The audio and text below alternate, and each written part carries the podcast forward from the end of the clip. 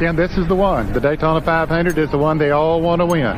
They've massaged those cars, they've tested them all winter long, and put their best foot forward to come here to run for the big prize today. But most of them know that even with all the preparation they have, that things have to fall their way before they have much of a chance at winning this race. Outside pole sitter Dale Earnhardt led the opening lap for the first time in his Daytona 500 career. That let Earnhardt shoot out in front. Earnhardt will have the lead coming back to the stripe. On lap three, Sterling Marlin in that Morgan McClure Motorsports number four took the lead. On lap 70, rain interrupted the race for two hours. Jeff Gordon led Marlin, Todd Bodine, and Earnhardt when the red flag was withdrawn. They're going to throw the caution because of the rain. Yellow is going to be thrown on the track. Jeff Gordon comes across first. Marlin second. Bodine is third. And on lap 97, Todd Bodine spun exiting turn four. Whether or not contact with Robert Pressley caused it was unclear. An engine failure soon took him out after the restart. Trouble down here in turn four as they're coming down. Looks like Todd Bodine out of control. Spinning, headed for the grass, and four cars took evasive action, including Bobby Hamilton, Ward Burton, Rutland, and Ben Hess down pit road. But with 20 laps to go, Sterling Marlin passed Earnhardt for the lead in the back straightaway. Time to go racing. Here comes Gordon up on the outside. He's the one that has the new tires.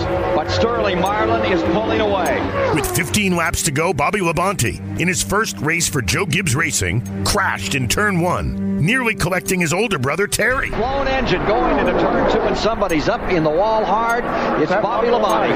Oh, tough break. He runs such a great race here today. Just before the restart, rookie Robert Pressley spun in the short chute before turn one after contact from Dick Trickle. Dick Trickle came from way oh. down low up into Robert Pressley, hit him, knocked him right up into the wall. When the green was waved, Earnhardt quickly re entered the top 10. And with 10 laps to go, he was side by side with Ricky Rudd for ninth.